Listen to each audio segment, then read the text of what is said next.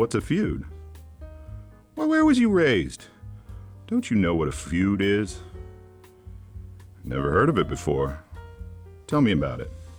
Well, Buck says, a feud is this way a man has a quarrel with another man, and he kills him.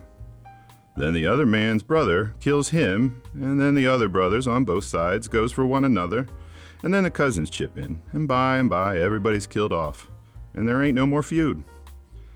But it's kind of slow, and it takes a long time.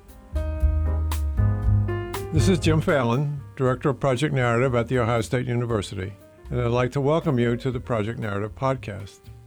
Today's episode is a little different from our usual fare because my guest, Matt Seybold, has his own podcast called The American Vandal. And though we're recording this podcast on my home court, that is, a recording studio at Ohio State, Matt will also send it out as an episode of his podcast, The American Vandal. So it's a crossover. We'll both follow and tweak the usual format for the Project Narrative podcast.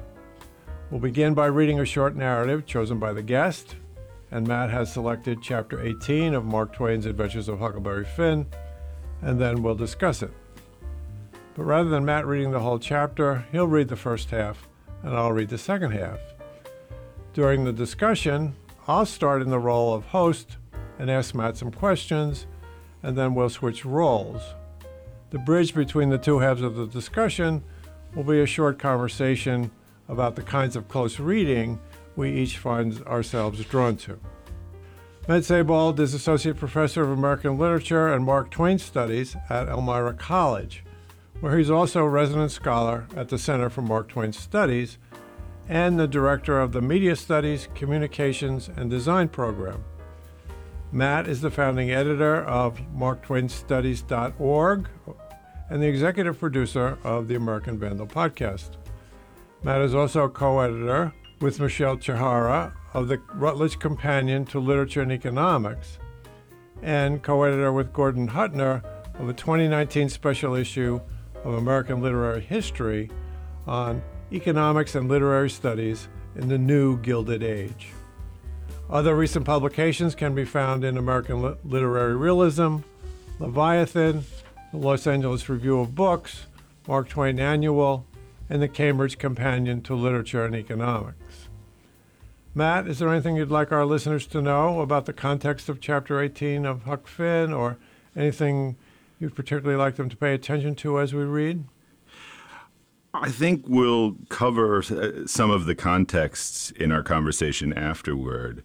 But the one piece that's maybe important here is that Jim and Huck have just been dropped off the raft by a, a collision with a steamboat and, and, separated for the first time since about chapter 10 of the novel. And so we're, we're going to spend most of this chapter with Huck and then have, you know, have a reappearance of Jim later on. Yeah. Okay, great. All right, so here's Matt Seybold uh, reading the first half of chapter 18 of Adventures of Huckleberry Finn. Colonel Grangerford was a gentleman, you see. He was a gentleman all over, and so was his family. He was well born, as the saying is, and that's worth as much as a man as it is to a horse. So the widow Douglas said, and nobody ever denied, that she was of the first aristocracy of our town. And Pap, he always said it too, though he weren't no more quality than a mudcat himself. Colonel Grangerford was very tall and very slim, and had a darkish, paly complexion, not a sign of red in it anywheres.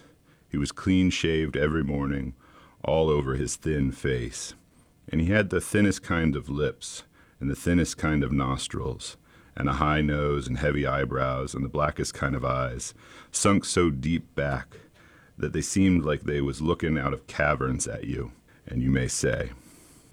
His forehead was high, and his hair was black and straight, and hung to his shoulders. His hands was long and thin, and every day of his life he put on a clean shirt and a full suit from head to foot, made out of linen so white it hurt your eyes to look at it. And on Sundays he wore a blue tailcoat with brass buttons on it. He carried a mahogany cane with a silver head to it. There weren't no frivolousness about him, not a bit, and he weren't ever loud. He was as kind as he could be. You could feel that, you know, and so you had confidence. Sometimes he smiled, and it was good to see, but when he straightened himself up like a liberty pole and the lightning began to flicker out from under his eyebrows, you wanted to climb a tree first and find out what the matter was afterwards.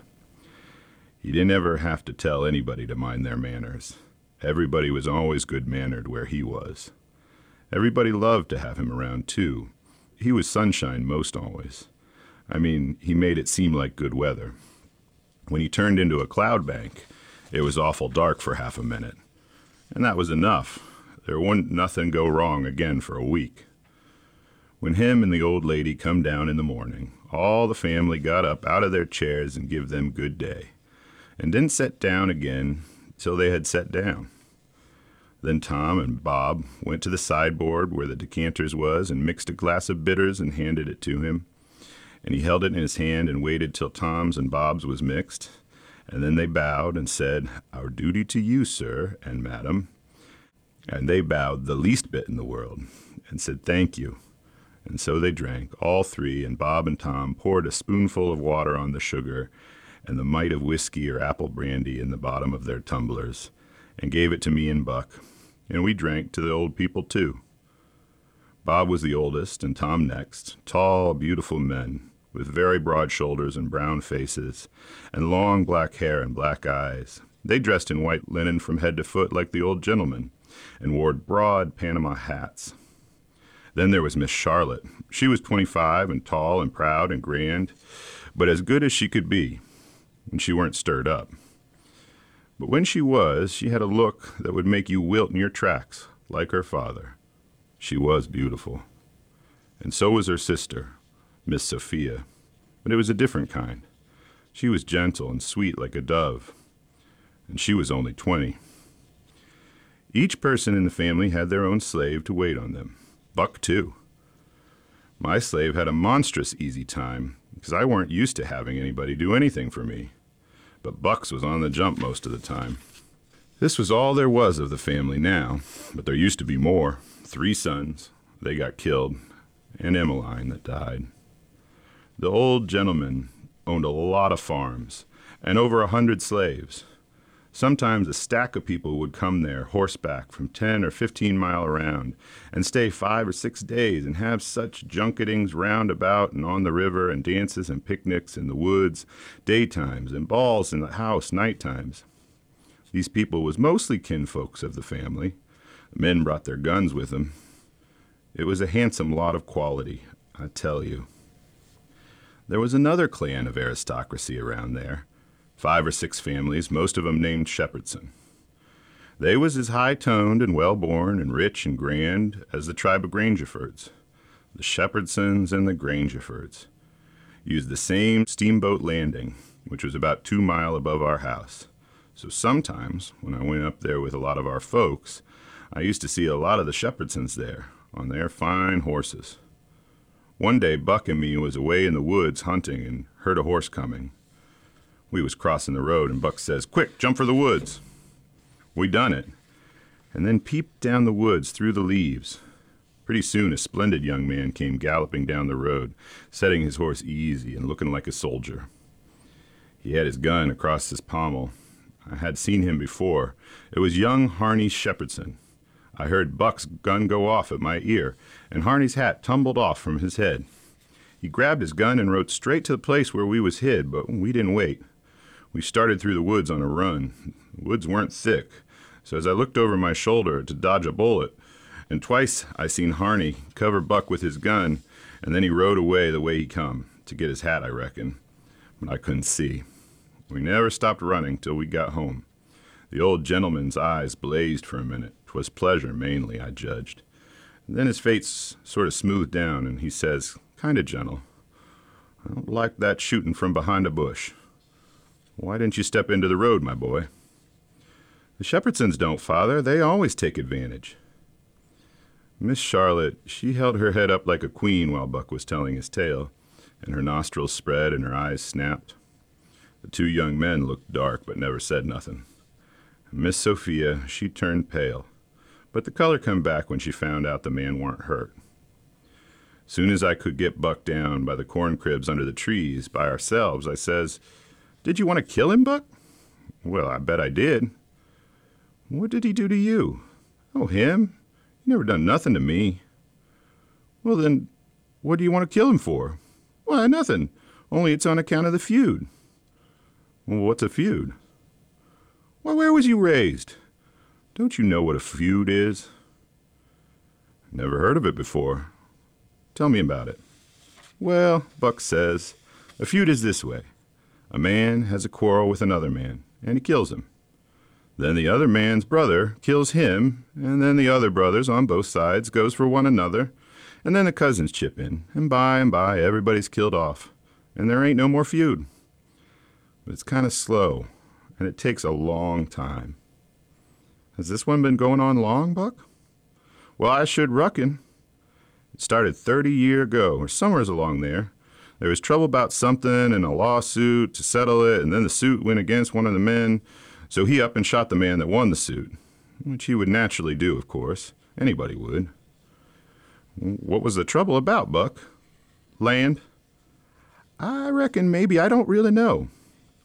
Well, who done the shooting? Was it a Grangerford or a Shepherdson? Laws, how do I know? It was so long ago. Does anybody know? Oh, yes, Pa knows, I reckon. And some of the other old folks, but they don't know now what the row was about in the first place. Has there been many killed, Buck? Oh, yes. Right smart chance of funerals. But they don't always kill. Pa's got a few buckshot in him, but he don't mind it, 'cause he don't weigh much anymore. Bob's been carved up with some bowie. Tom's been hurt once or twice. Has anybody been killed this year, Buck? Oh, yes, we got one and they got one about three months ago. My cousin Bud, 14 year old, was riding through the woods, the other side of the river, didn't have no weapon with him, which was blame foolishness. And in a lonesome place, he hears a horse a coming behind him and sees old Baldy Shepherdson a linking after him with his gun in his hand and his white hair a flying in the wind. Instead of jumping off and taking to the brush, Bud allowed himself he could outrun him. So they had it nip and tuck for five mile or more.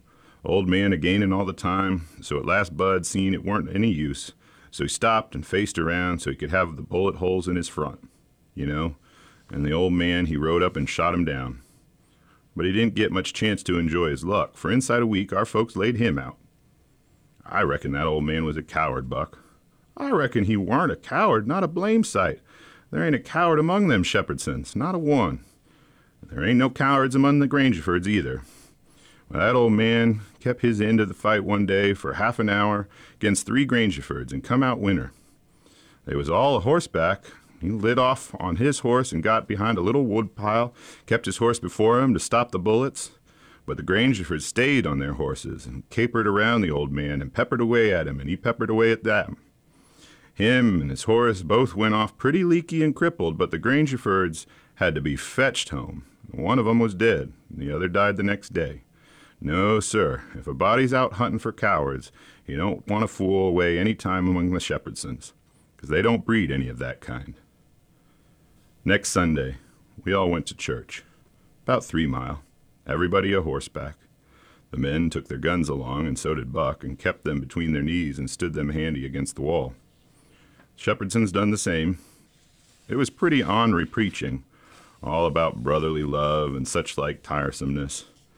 But everybody said it was a good sermon, and they all talked it over going home and had a powerful lot to say about faith and good works and free grace and preforeordination and I don't know what all. That it seemed to me to be one of the roughest Sundays I had run across yet. About an hour after dinner, everybody was dozing around, some in their chairs and some in their rooms, and it got pretty dull. Buck and a dog was stretched out on the grass in the sun, sound asleep. And I went up to our room and judged I would take a nap myself. I found that sweet Miss Sophia standing at her door, which was next to ours, and she took me in her room and shut the door very soft, and asked me if I liked her, and I said I did. And she asked me if I would do something for her and not tell anybody, and I said I would. Then she said she'd forgotten her testament and left it in the seat at church, between two other books, and would I slip out quiet and go there and fetch it to her, and not say nothing to nobody, And I said I would. So I slid out and slipped off up the road. There weren't anybody at the church except maybe a hog or two, for there weren't any lock on the door, and the hogs likes a puncheon floor in the summertime because it's cool. If you notice, most folks don't go to church only when they've got to, but a hog is different. Says I to myself, something's up. It ain't natural for a girl to be in such a sweat about a testament. So I give it a shake, and out drops a little piece of paper with half past two wrote on it with a pencil. I ransacked it, but couldn't find anything else. I couldn't make anything out of it, so I put the paper back in the book again, and when I got home and upstairs, there was Miss Sophia in her door waiting for me. She pulled me in, shut the door, and she looked at the testament till she found the paper, and as soon as she read it, she looked glad and before a body could think, she grabbed me and gave me a squeeze and said I was the best boy in the world and not to tell anybody. She was mighty red in the face for a minute, and her eyes lighted up, and it made her powerful pretty. I was a good deal astonished. But when I got my breath, I asked her what the paper was about, and she asked me if I had read it. And I said no. And she asked me if I could read writing, and I told her no, only coarse hand. And then she said the paper weren't anything but a bookmark to keep her place, and I might go out and play now. I went off down to the river, studying over this thing, and pretty soon I noticed that my slave was following along behind. When we was out of sight of the house, he looked back and around a second, and then comes a running and says, Mars George, if you'll come down into the swamp, I'll show you a whole stack of water moccasins. Thinks I, that's mighty curious. He said that yesterday. He ought to know a body don't love water moccasins enough to go around hunting for them. What is he up to, anyway? So I says, All right, trot ahead. I followed a half a mile, then he struck out over the swamp and waded ankle deep as much as another half mile. We come to a little flat piece of land which was dry and very thick with trees and bushes and vines, and he says, you shove right in there just a few steps, Mars George. That's where they is. I seed 'em before. I don't care to see 'em no more. Then he slapped right along and went away, and pretty soon the trees hit him. I poked into the place a ways and come to a little open patch as big as a bedroom, all hung around with vines, and found a man laying there asleep. And by jings, it was my old Jim. I waked him up, and I reckoned it was going to be a grand surprise to him to see me again, but it warn't. He nearly cried, he was so glad, but he warn't surprised. Said he swum along behind me that night and heard me yell every time, but that's an answer, because he didn't want anybody to pick him up and take him into slavery again. Says he, I got hurt a little and couldn't swim fast, so I was a considerable ways behind you toward the last. When you landed, I reckoned I could catch up with you on the land without having to shout at you. But when I see that house, I begin to go slow. I was off too far to hear what they say to you. I was afraid of the dogs. But when it was all quiet again, I knowed you was in the house, so I struck out for the woods to wait for day. Early in the morning, some of the slaves come along, going to the fields and they took me and showed me this place where the dogs can't track me on account of the water, and they brings me truck to eat every night and tells me how you were getting along. Why didn't you tell my Jack to fetch me here sooner, Jim? Well, twarn't no use to disturb you, Huck, till we could do something. But we's all right now. I better buy pots and pans and victuals as I got a chance, and I patched up the raft nights when. What raft, Jim? Our old raft. You mean to say our old raft wasn't smashed off to flinders? No, she weren't. She was tore up a good deal. One end of her was, but there weren't no great harm done, only our traps was most all lost. If we hadn't dived so deep and swum so far under water, and the night hadn't been so dark, and we weren't so scared, and been such pumpkin heads, as the saying is, we'd have seed the raft. But it's just as well we didn't, 'cause now she's all fixed up again, most as good as new, and we's got a new lot of stuff in the place of what was lost. Why, how'd you, did you get hold of the raft again, Jim? Did you catch her? How I to catch her and I out in the woods? No, some of the slaves found her catched on a snag along here in the bend, and they hid her in a creek amongst the willows, and they was so much jawing about which of them she belonged to the most that I come to hear about it pretty soon. So I ups and settles the trouble by telling them she don't belong to none of 'em, but to you and me. And I asked if they're going to grab a young white gentleman's property and go get a hiding for it. Then I give 'em ten cents apiece, and they is mighty well satisfied and wish the rafts would come along and make 'em rich again. They's mighty good to me, these slaves is, and whatever I wants 'em to do for me, I don't have to ask 'em twice, honey. That Jack's a good slave and pooty smart. Yes, he is. He ain't ever told me you was here. Told me to come, and he'd show me a lot of water moccasins. If anything happens, he ain't mixed up in it. He can say he never seen us together, and it'll be the truth.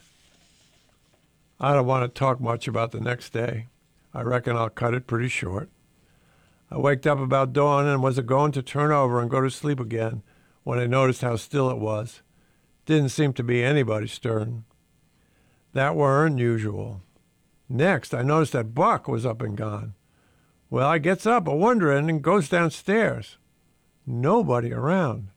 Everything as still as a mouse. Just the same outside. Thinks I, what does it mean?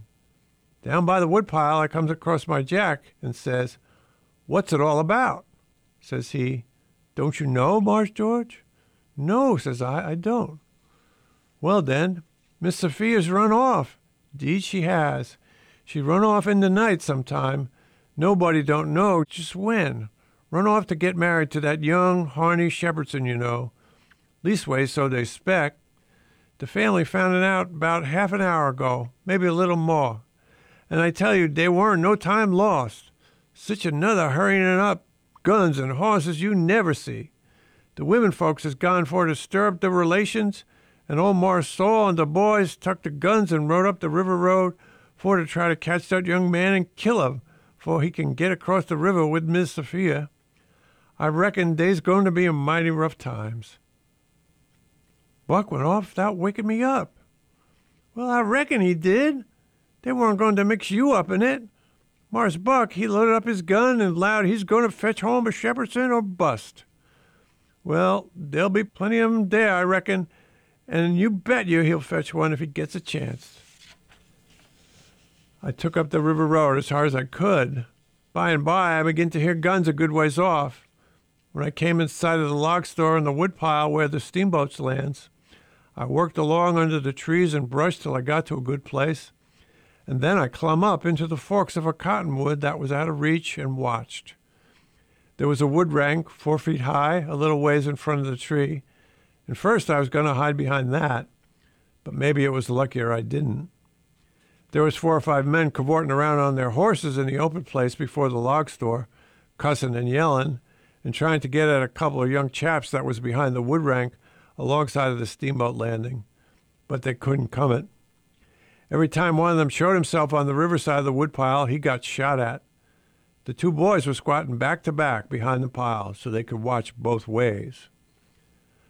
By and by, the men stopped cavorting around and yelling. They started riding toward the store. Then up gets one of the boys, draws a steady bead over the wood rank, and drops one of them out of his saddle. All the men jumped off of their horses and grabbed the hurt one and started to carry him to the store, and that minute the two boys started on the run. They got halfway to the tree I was in before the men noticed. Then the men see them and jumped on their horses and took out after them. They gained on the boys, but it didn't do no good. The boys had too good a start.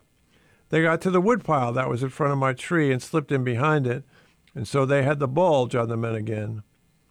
One of the boys was Buck, and the other was a slim young chap about 19 years old.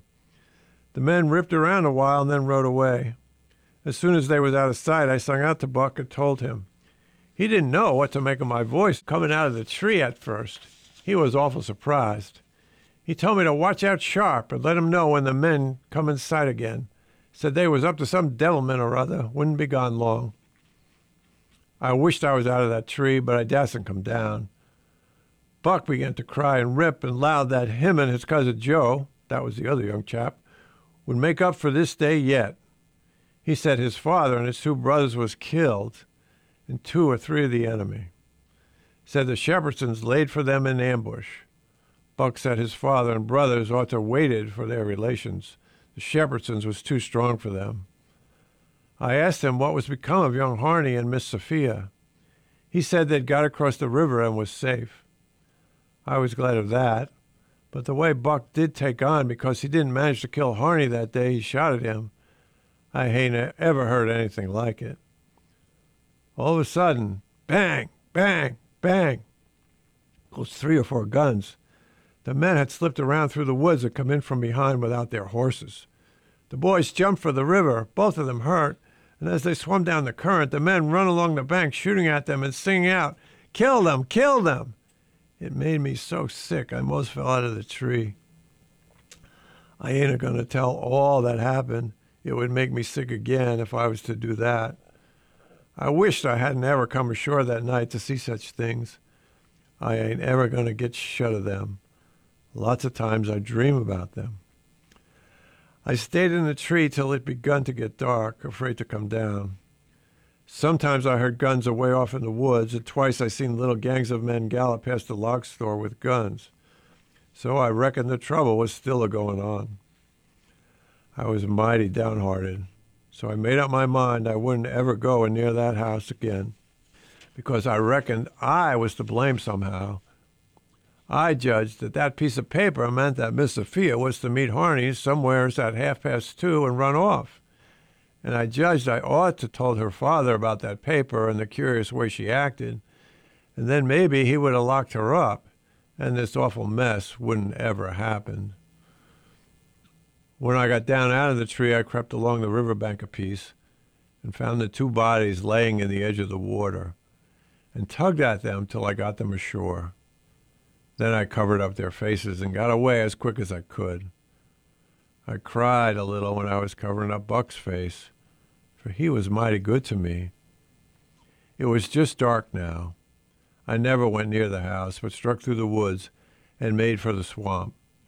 Jim warn't on his island, so I tamped off in a hurry for the crick and crowded through the willows, red hot to jump aboard and get out of that awful country. The raft was gone. My souls, but I was scared. I couldn't get my breath for most a minute. Then I raised a yell. A voice not 25 foot from me says, Good land! Is that you, honey? Don't make no noise. It was Jim's voice. Nothing ever sounded so good before. I run along the bank a piece and got aboard. And Jim, he grabbed me and he hugged me. He was so glad to see me. He says, Laws bless your child. I was right down shore, you's dead again. Jack's been here. He say he reckon you's been shot, case you didn't come home no more. So I just this minute is starting to raft down toward the mouth of the creek, so's to be all ready for to shove out and leave soon as Jack comes again and tells me for certain you is dead. Lawsy, I's mighty glad to get you back again, honey. I says, all right, that's mighty good. They won't find me, and they'll think I've been killed and floated down the river. There's something up there that'll help them think so. So don't you lose no time, Jim, but just shove off for the big water as fast as ever you can. I never felt easy till the raft was two mile below there and out in the middle of the Mississippi. Then we hung up our signal lantern and judged that we was free and safe once more. I hadn't had a bite to eat since yesterday, so Jim he got out some corn dodgers and buttermilk and pork and cabbages and greens. There ain't nothing in the world so good when it's cooked right. And whilst I eat my supper, we talked and had a good time. I was powerful glad to get away from the feuds, and so was Jim to get away from the swamp. We said, there weren't no home like a raft after all. Other places do seem so cramped up and smothery but a raft don't. you feel mighty free and easy and comfortable on a raft. Okay, so that's chapter 18. So it gives a it's a very rich chapter. There's a lot to talk about. And so where would you like to start, Matt? Well, I think there's two ways that I would come at this chapter, that I sort of do come at this chapter, at least in terms of close reading. The first is its kind of rich intertextuality, right? That there, there are a number of allusions being made here, most obviously to the Hatfields and McCoys and to the Romeo and Juliet plotline. But I think more comprehensively to a kind of tradition of American romanticism, or perhaps more accurately, of Southern romanticism founded on an Anglophile tradition. And I want to turn to the to beginning of the chapter to sort of get at that. Okay, yeah. And the the other thing that I think we we might want to sort of track back to is what I would call a kind of interpretive gap, a kind of Iserian gap in the, the latter stages of the chapter that Twain draws our attention to a change in Huck's storytelling. Okay. And Huck says explicitly, I don't want to talk about these things. There's certain things I'm not going to talk about, and I'm gonna I'm gonna start telling this story a lot more quickly. Right. Right. And although it's pretty clear, at least sort of the you know the basic thing that he doesn't want to describe is the death of Buck. Right. There's nonetheless this gesture that Twain is making through Huck's changing of his own storytelling mode that I think we have to grapple with. Right? How, what what are the the implications of that change? Okay. Yeah. Good. But to start, you know, to start at the beginning, I think we start with Colonel Grangerford mm-hmm. and a very long, very elaborate description of his and characterization of him that then transitions into a characterization of the rest of his family and the rituals around their house, all of which, for me, is Twain signaling to us that we have entered a kind of fantasy of sort of plantation romanticism. Okay. Right. Yeah. The, the, the, you know, Twain will talk about the affectation of the title colonel, of the kind of militaristic dress and mm-hmm. formality and ritual that we get here, the kind of codes yeah, the, the of ritual. honor. I mean, just uh, just yeah. you know, to pick up on what you're yeah. saying and, and some things that you know strike stick out to me, the way in which the ritual kind of reinforces the patriarchal authority mm-hmm. of the colonel. And, yes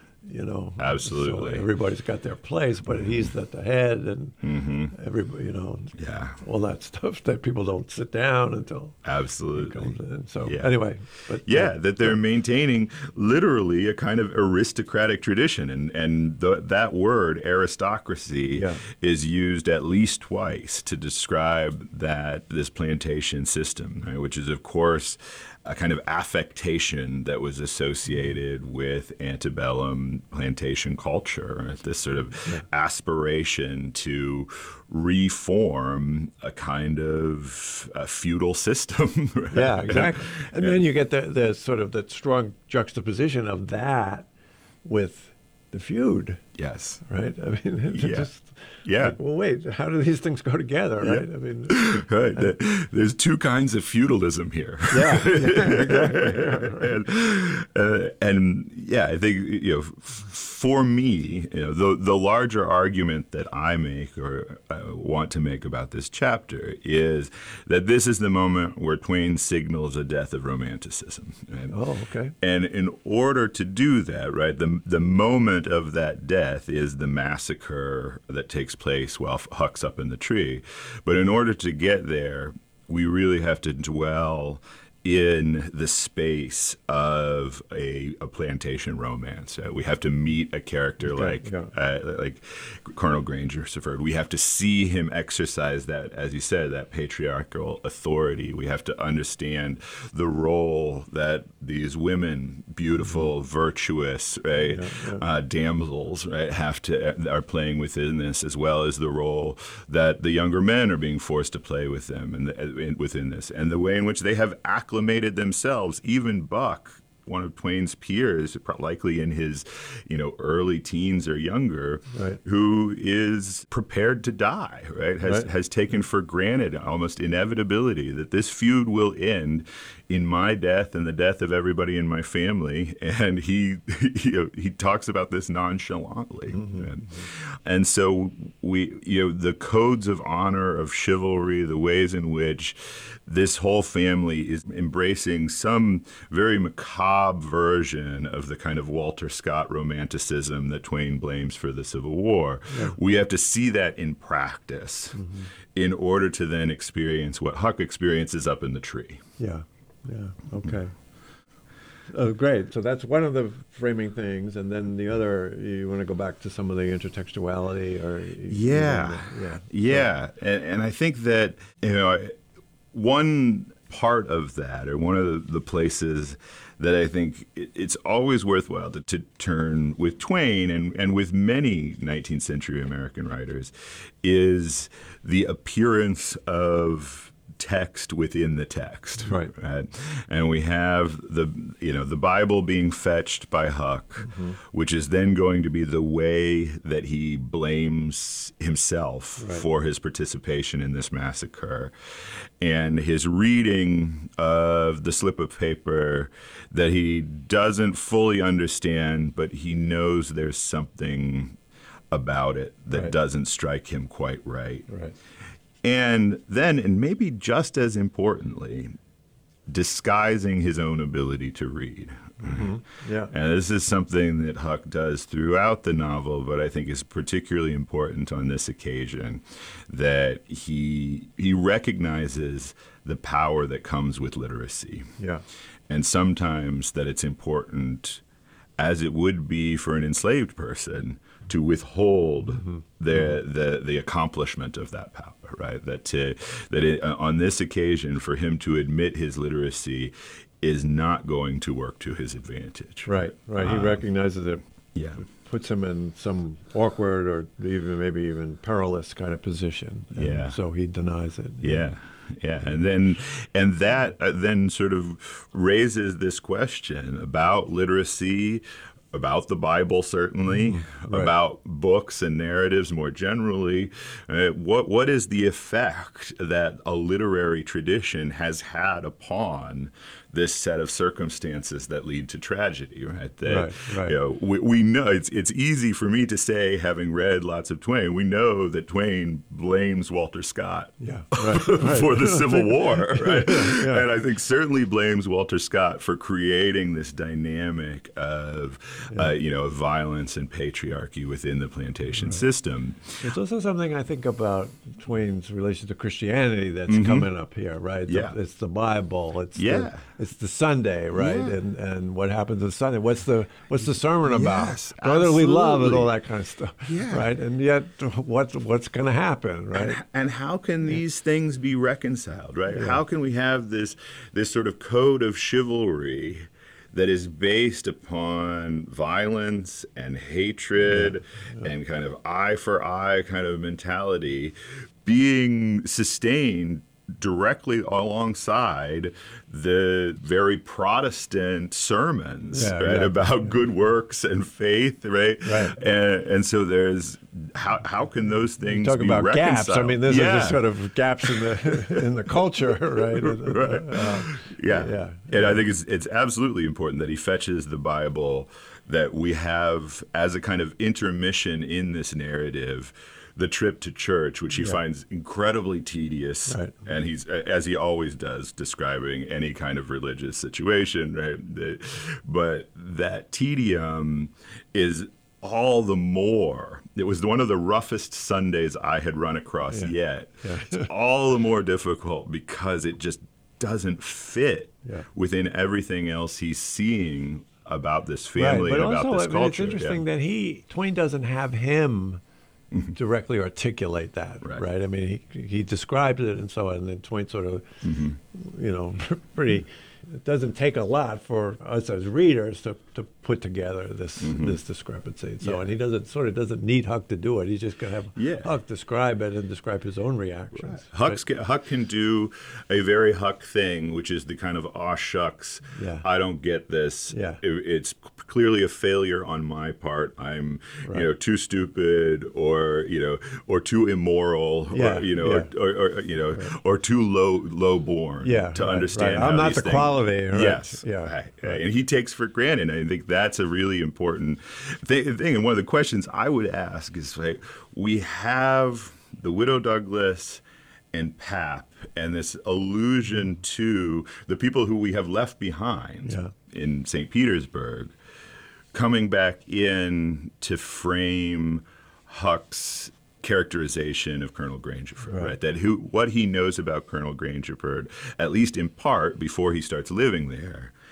is vicarious through the way this person, the fame this person has, more than just a local fame, at least a regional fame, and that he's sort of depending upon these people who he's broken away from. Right? Who you know he he's sort of in the process, certainly of Pap with Pap of sort of distrusting Pap's worldview, Yeah. and even with some of the other you know characters from uh, St. Petersburg, Douglas and Watson and Thatcher, and maybe eventually Sawyer. Right, he's starting to question their worldviews as well, Yeah. and yet we have them called back here to establish the fame of the Grangerford family and also to show Huck sort of depending upon the values of a community Right, right. in order to understand what's important, what's moral, what good behavior is. And he takes for granted, even though it's Pap that say, that's saying it, you know, even Pap said that Colonel Grangerford was the first aristocracy of our town, um, that you know, he's accepting that account, even though he has every reason by this point to discount everything that Pap says. Yeah, right, right, right, right. And I think that's you know it's one of the things that recurs in the in the novel, the way in which Huck sort of accepts all, all this. He's he's being mm-hmm. socialized into it, and he mm-hmm. thinks okay, this is I should be thinking this because the, my mm-hmm. elders are, and all that kind of stuff. And at the same time, there's part of him that sort of intuitively Yeah. sees through it and can Yeah. accept it, and you know, Yeah. sort of we see it again and again. Yeah, and and that like you said, that cycle happens over and over again. That we and usually it's associated with going on to the river with Jim and then coming off of the river and Yeah. reintegrating into some form of white society. Right, that when he gets back on the right river, he starts feeling thankful for being away from civilization Yeah. and starts to question some of the values that are being civilized into him. Right. But then when he finds himself back on land with the various families along the riverbank, he very rapidly reintegrates, readapts, and as as you pointed out when we were talking about this last night, he very easily forgets Jim. Right? Yeah. We have, you know, until Jim reappears later in the chapter, more than halfway through the chapter, we have no indication that Huck has been thinking about Jim at all Right. worrying about him, Right, wondering what happened to him, looking for him. Yeah. Yeah. Okay, good. You want to talk a little bit about Huck up in the tree, and, then, and then maybe we'll switch and Mm-hmm. Yeah. so on. But yeah, so Yeah. So I think one of the things that we have happen at the beginning of the chapter is we we have this kind of laborious narration of the rituals of living at the house. Right. And there is an extent to which Huck almost becomes a third person omniscient narrator, sort of setting the stage of the Grangerford plantation. And time really telescopes out and it becomes very unclear how long he's Right. been here, right? Yeah. That he has, you know, he's able to describe Colonel Grangerford's moods on a timeline of weeks. Yeah, right. And so there is this suggestion that he's dwelling with this family for an extended period of time, or at least he has so integrated himself into the family that he understands their dynamics as a member of the family would. Right. Yeah. And I think we have an, a kind of reversion of that omniscience when we get to the tree, right? That that one way of thinking about perspective, right, mm-hmm. is the extent to which we kind of get above the action, Right. right? Okay. And and and Huck gets down into the action in the middle of the chapter when he's the one who delivers the note, but then he gets back out of it Yeah. and is viewing it from above in a way that is mainly non-participatory except for the moment when he yells out Yeah, to right. Buck and Buck doesn't know where that voice is coming from. It's almost a voice of God. It's almost a kind of omniscient voice, right? And and so the the tree becomes Huck's sort of move into a position of authority Okay. from which we can see him change from being the kind of very humble, very self doubting narrator that he is el- elsewhere in the chapter. He still feels guilt, certainly during that section, but he, he also becomes our sort of figure of moral authority, right? He is he is seeing everything that's happening, and he is also creating a kind of emotional palette through which we can understand those events, not in terms of the, the sort of honor codes of the feud, but in terms of his emotional response Yeah. to actual violence and murder and death. Yeah. And that, you know, for me, that that's the moment, right, where where we see Twain give us like you know, this is the end of romanticism, right? The, and I use that end in multiple ways, right? The both Yeah. this the, we have to bring romanticism, the romantic tradition, to a conclusion, but also because, Because this, is where what- it leads. Exactly. Yeah, Um, yeah, yeah. This is the this is the end product of it. Yeah. Yeah.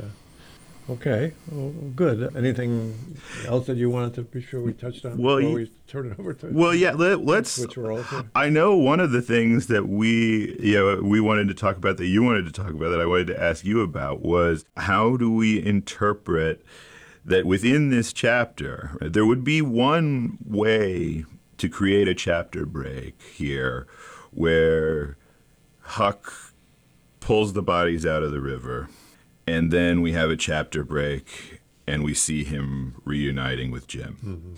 And those are made into two distinct episodes. Um, but Twain doesn't do that.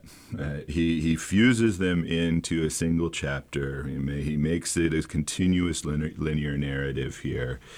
And I think that's an interesting choice. And it begs to question what is the relationship between this Grangerford's and Shepherdson's feud and how Huck experiences it, and then the return and reunion with Jim and their going back to the river. And one of the sort of most quoted lines having to do with the, the sort of the naturalist beauty of the river Yeah. is at the very end, right? You feel mighty free and easy and comfortable on a raft, right? That that's a, that's a line from Huckleberry Finn that kind of gets quoted a lot, and that closes this chapter that is mainly about horror. so the fact that Twain puts those things Yeah. in conjunction with one another, I think, is one of the things I wanted to talk about. And Yeah. and it sounds as though you have an interpretation of like how Jim fits into this. Yeah, narrative. yeah. So there are a couple things. So I mean, maybe before I get into that exactly, Yeah. I could use that as a way to start talking a little bit about some of the, the kind of close reading I would be interested Mm-hmm. Yeah. in doing, and yeah, you know, I think it's very complementary to what you're Mm-hmm. doing and not opposed at all. But uh, so, you know, I would be thinking about two kind of aspects of um, what I would think of as resources for storytelling, you know, narrative resources. So one is segmentivity, right? So where do we make the breaks? Mhm. And the other is space, Mhm. right? And so the fact that he uses the single segment of this chapter for these spatial juxtapositions, Mhm. I think is, you know, he's conveying something about his interest in this comparison contrast between, you know, life on the shore and Mhm. uh, life on the raft with Jim, and so that would that would be sort of one of the, the first things I would uh, to think about, and maybe you know, I mean, it's a little bit And just to Obvious, reiterate, sort of the, there's there's three key spatial juxtapositions, right? There's there's the plantation, yeah. there's the wood pile and the Yeah. tree, and then there's the raft. Right, Yeah. right, and there's also the church. I mean, Yeah, have, oh, the know, church, have yeah, multiple- and there's- absolutely, yeah. And there's the swamp, right, Yeah. where Jim is, mm-hmm. right. So, mm-hmm. so I think Which is more of a gap, right? Where we don't we Yeah. we don't we, we get some very vague indications of what what Jim's life has been like. Yeah. Right, right. But I think there too, it's also like you know the implication of the difference between Mm-hmm. life in the plantation house and life in the swamp, and you know out with the water moccasins, and Mm-hmm. Yeah. you know, and and it just it's also kind of like. Huck doesn't think doesn't comment on that. You know, Mm-hmm. Twain doesn't do a lot to call attention to that. Although maybe again you'd say, all right, he's expecting us to, you know, make that comparison and so on. But I do think, you know, we think about segmentivity in space and the, the you know, ways in which Twain's kind of juxtapositions of the spaces invites uh, his his audience to sort of make some, you know, interpretive judgments about how they relate to each other and, and so on, right? And sort of more generally, then I think you know I would go through other kinds of how Twain's handling narrative resources.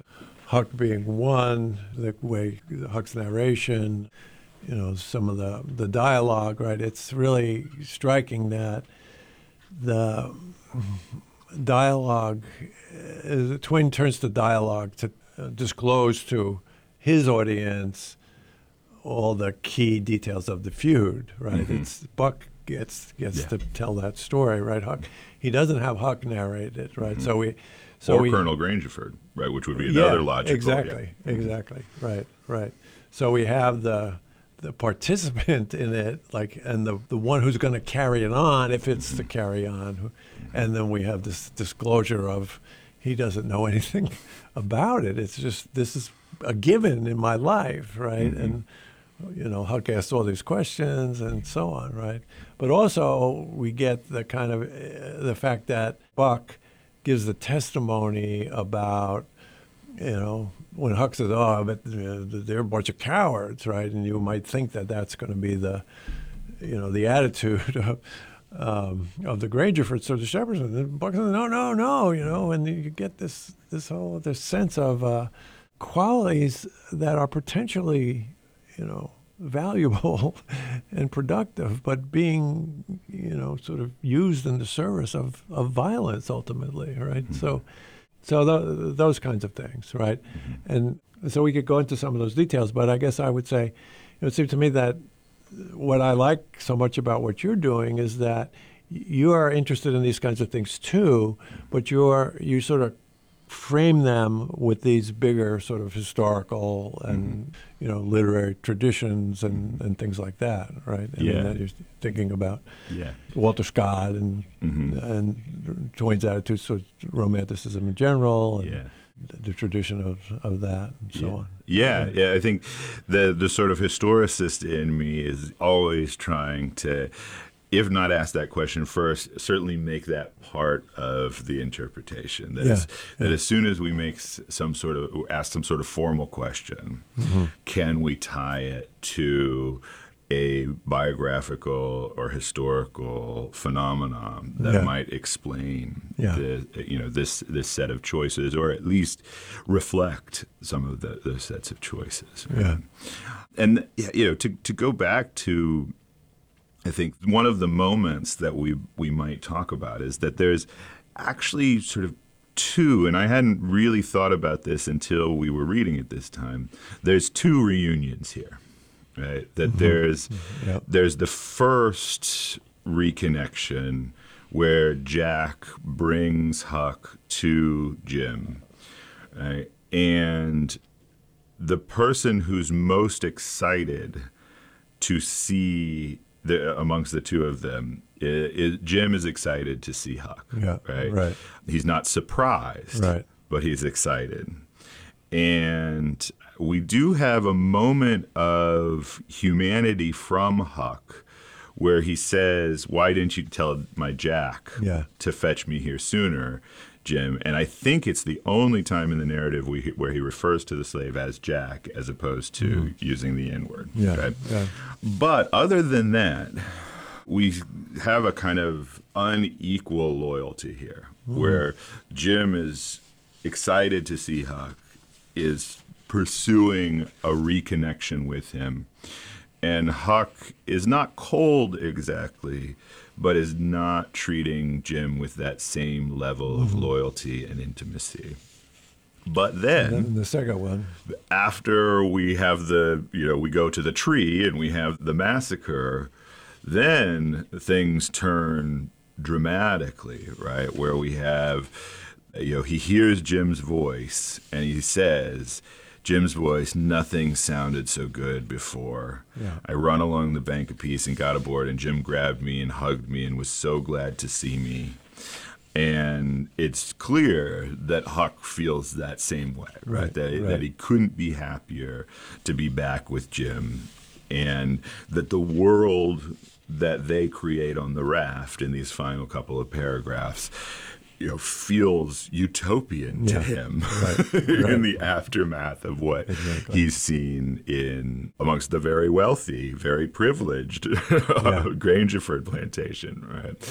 He is only too happy to leave it behind and go back to living with, you know, a fugitive, enslaved man in Yeah. relative poverty. yeah, yeah, uh, and itinerancy. just, uh, right, Yeah. right. How are we going to, yeah, make it from day to day, sort of. Yeah. Uh, yeah, yeah, and even you know, th- there's also like they bracket the problem. Uh, they've gone past Cairo in the fog, right? That Mm-hmm. Yeah. doesn't matter in this moment Right. Mm-hmm. because we're we're back together, and you know, and I'm f- I'm free of that. I wished I'd never come ashore, you know.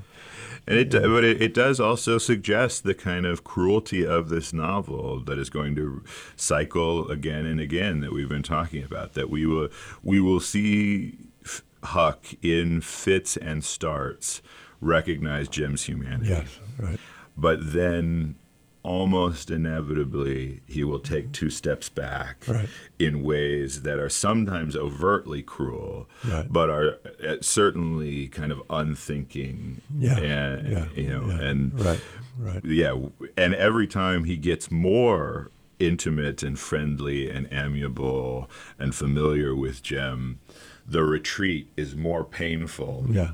presumably for Jim but also for us as readers Yeah, right? absolutely, yeah. absolutely, right, right, and then you know most painful, I think, in the evasion section, right? Uh, Yeah. uh, yeah, yeah, yeah. I'd like to maybe just talk a little bit uh, about Huck as character narrator Mm-hmm. uh, here, because I think Twain's handling of Huck as a character narrator is just sort of brilliant again and again and again. And it's like, you know, if I were teaching creative writing and I wanted to, to have my students sort of learn about what you can do with a character narrator, I would start with Huck Finn, partly because what he does is shows sort of the range of things you can do with a character narrator. So you were talking, I think, you know, very aptly about the way in which, at the beginning, it's, it's like omniscient narration, right? Mm-hmm. And so the fact that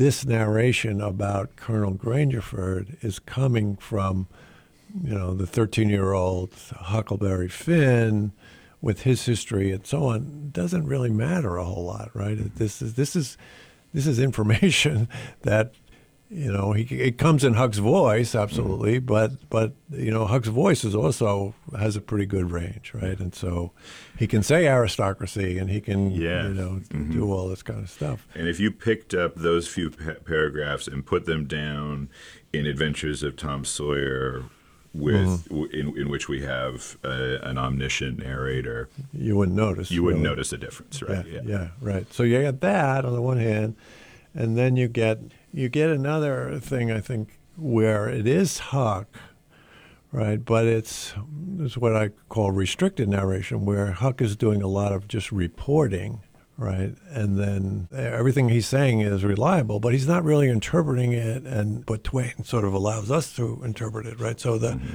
the interaction with uh, Sophia is very much of that sort, right? Where he narrates what she says and, yeah. and what he does and so on, uh-huh. and we see it. So we get we get that's that's another end, yeah. and then we get stuff that really you know the fact that it's Huck mm-hmm. and this character in this situation telling about these events mm-hmm. matters so much, yeah. right? And it's Huck in the tree, and mm-hmm. I'm not going to say a whole lot about all this, right? and then but he has the he has the moral authority of a trauma right? Yeah. Yeah. Yeah yeah he does. And then there's this other thing that sort of stands out that's kind of amazing because you know the, the narration is really so much from Huck's perspective as the action is unfolding mm-hmm. right? And and that gives a kind of intensity to it and, and so on.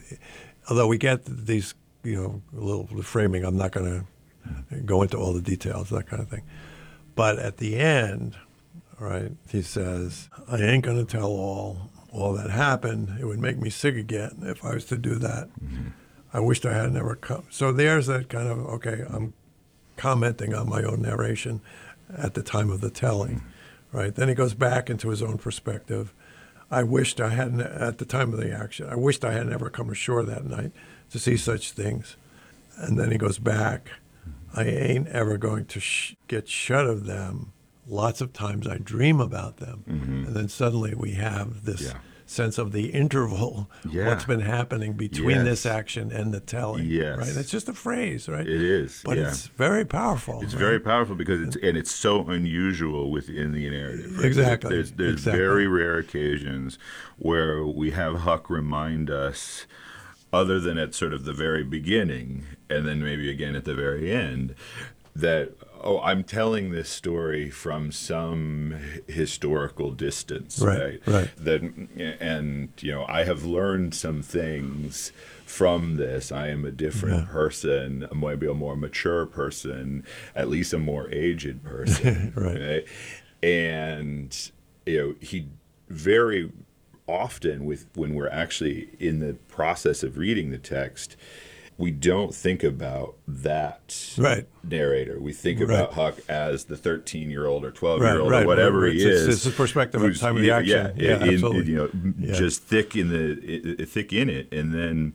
but yeah, you're right. When when he says, "I'm never going to get clear of it," yeah. I sometimes I dream about it. We're mm-hmm. yeah, we have this recognition, right? That yeah. this is a traumatic incident. Yeah. And it's not just that we can forecast into the future that it's going to cause him trauma, it's that the person who's telling us the story is already experiencing right. the residue of that trauma. Right, right, yeah. right, right. And it's, you know, and what's so great about it, with, I think, from sort of the craft perspective, is that it just seems natural. I mean that mm-hmm. that you know Twain makes it okay. Yeah, th- this kind of teller would say this kind of thing, right? And he's mm-hmm. doing all this kind of stuff. So and he would start he would start to get uncomfortable as he moved towards his climax. Right. That yeah. Huck is this really wonderful, vivid, detailed storyteller. But that as he moved towards what is going to be the climax of the action, you know, he kind of tenses up. Mm-hmm. And, you know, unlike the romantic storyteller, which would give us this in all, you know, in kind of gruesome detail yeah, yeah. with with all the implications it has on the you know the larger relationships between the characters and within the society and you know the the sort of just desserts the cost benefit analysis of the moral code right Huck's not going to be able to do any of that. Yeah, He, right, he's right. he's just going to experience the fright, Mm-hmm. the violence, and then that's what we experience. yeah, yeah, yeah. Yeah, so maybe we should sort of move toward the end, but Yeah. maybe talk a little, just a little bit about how we might see chapter 18 in relationship to the larger uh, narrative. Yeah. So for me, and we- talked about this a little bit last night, I think the reason why this is so important for both Huckleberry Finn and then for me, for the larger understanding of Mark Twain's sort of literary tradition and what he is throwing his shoulder into mm-hmm. with a book like Huckleberry Finn is that as he has just written about in Life on the Mississippi, he lays a lot of the blame for the Civil War at the foot of specifically he says Walter Scott, but it's obviously more generally a kind of romantic cultural tradition that was pervasive in the South and which gave dignity to the system of enslavement mm-hmm. Mm-hmm. and gave righteousness to slaveholders, in particular to plantations. And I think one of the the aims of this book is to kill that off, right? Yeah, to, uh-huh. is to, to uh-huh. make a mockery of that kind of aspiration to aristocratic superiority. But I think in order to do it, right, not only do we have to see the ends that we see here in the chapter, right, but we have to see the vulgarity of any attempt to bring back that romantic tradition. okay. And this that's how I interpret the ending, right? Uh-huh. Is that uh-huh. when we go to the Phelps's farm, when we have Thomas Sawyer reappear, who mm-hmm. is in many ways the sort of personification of romanticism, right? This uh-huh, guy that uh-huh. just loves the library, Yeah, loves reading books about pirates and knights and whatever, right, right. you know, kind of whatever r- romantic adventure literature he can find.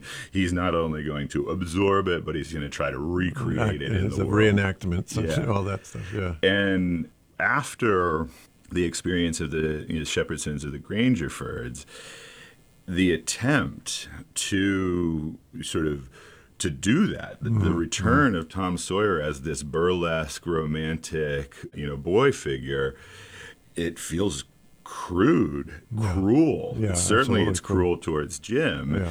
and it it feels as though Twain is kind of parading the corpse of a romanticism around Weekend at Bernie's style, Yeah, uh, right, you know, in right, the final chapters of the novel, and they they are cringeworthy in, Yeah. in many cases, as is the fact that in that cycle we've been talking about, Huck goes along with it. Exactly. Right? yeah, he had right, he has right, moments right. of regret and resistance, and but it, for the most part, he falls in line to being Tom Sawyer's hu- sidekick and to accepting the ways in which Tom unthinkingly abuses Jim. Yeah, right, right. And and that hurts Yeah. as as readers. Yeah. And for me, that that is you know that creates the allegory of Reconstruction, right? Yeah, that yeah, the, that the reason why it makes sense for Twain to write a book set 20 years before the Civil War and published 20 years after the war Mm-hmm. is because the system of enslavement,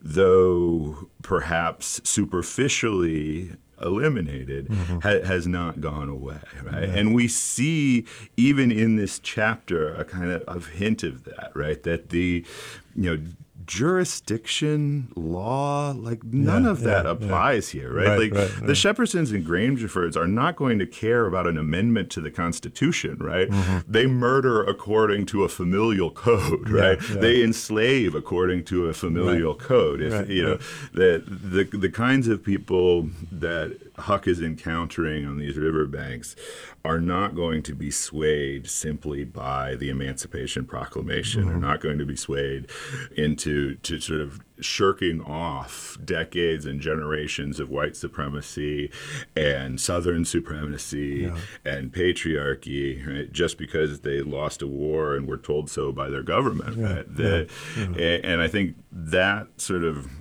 reminder that the judicial, the legal, the jurisdictional, like these are ways that we might historicize the moment of civil war and emancipation and reconstruction but there's a certain kind of limitation to that mm-hmm.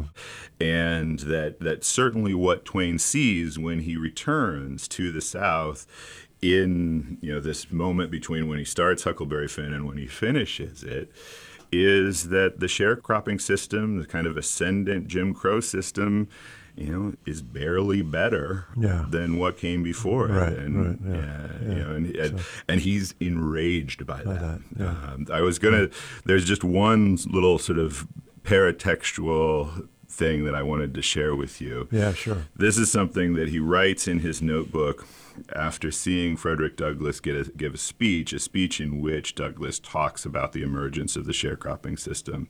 And this is what Twain writes There is not hardly a single celebrated Southern name in any of the departments of human industry except those of war, murder, assassination, lynching, the duel, repudiation, and massacre. There is not a single Southern celebrity in the arts today, nor in science, wow. etc. Yeah uh, that you can sort of feel his rage yeah, at all that was lost mm-hmm. in order to get to emancipation. Right, he lost his career. Yeah. Uh, he lost a connection to his his home. Right? Mm-hmm. He certainly mm-hmm. lost some friends and family members. Right, yeah, the, and the nation lost a lot more so besides. Right, right. And yet, you know, he's he's coming to terms slowly but surely in the 1880s with the idea that we lost all that, and the thing that was supposed to be gained was the end of enslavement. Yeah. And while that may have happened in name, yeah, right, in practice, there's so much, right? So much still looks the same. Yeah, yeah. We could talk about 2024. Yeah, yeah. that's the same way. Yeah, right. Yeah, no, that's good. Yeah, I'll just say a, a, few things. Right. I mean, I, I, I, like everything you're saying, but it also maybe gets at a, another difference in the kind of reading that mm-hmm. we do or, yeah, or are drawn to, right? Which is that for me, I can't get over the cringe, right? And and part of it is, uh, yeah. you know, I think the way in which uh, my reading is attaches me yeah. so much to Huck and mm-hmm. what he mm-hmm. does and yeah. the kind of education he got and the you know sort of the culmination in that all right, then I'll go to hell, right, where he rejects. I mean, on the one hand, he accepts, I mean, it's so brilliant because on the one hand, he accepts his socialization into Christianity uh, because he's, uh, all right, I'm going to condemn myself, but in accepting that, he's also rejecting it because the right thing to do here is, mm-hmm. you know, tear up this letter and so yeah. that, you mm-hmm. know, this Watson can't come and reclaim Jim and yeah. uh, take him back and and so you know, and it seems to me that that this chapter and you know, sort of, the, especially the end of it, is part of Twain's giving a kind of education to Huck about the uh, limitations of Christianity and short society and aristocracy and so on, right? And so to have him so easily, you know, fall back into Tom mm-hmm. Sawyer, right? Yeah. yeah I can again. I can see. I can mm-hmm. see it. Sort of the logic of it at the thematic level, but I can't sort of see yeah. it at the level of the, you know, the unfolding action and the the characterization of, of Huck and the way he's asked me to invest in in mm-hmm. that. So, but you know, that's again just uh, not to say that one is better than the other, no, but just to point no. out the different kinds of. And, and I think in many ways you're right. And I, I sometimes feel when I'm reading this novel as though Twain's meta purpose with the novel, what I think of as his sort of meta purpose with the novel, is sometimes compromised by how good he is at the episodic level. Yeah. Right? That mm-hmm. that he can really I mean this is you know, Twain often gets sort of I think unfairly and inaccurately characterized as a great talent and humor. Mm-hmm. But I think he is at least equally good at sentiment. Uh-huh. right? Yeah. He really knows how to make us feel, right? And Yeah, yeah. When, when reading Twain works, I am as apt to have a tear brought to my eye as I am to laugh out loud. Mm-hmm. Yeah.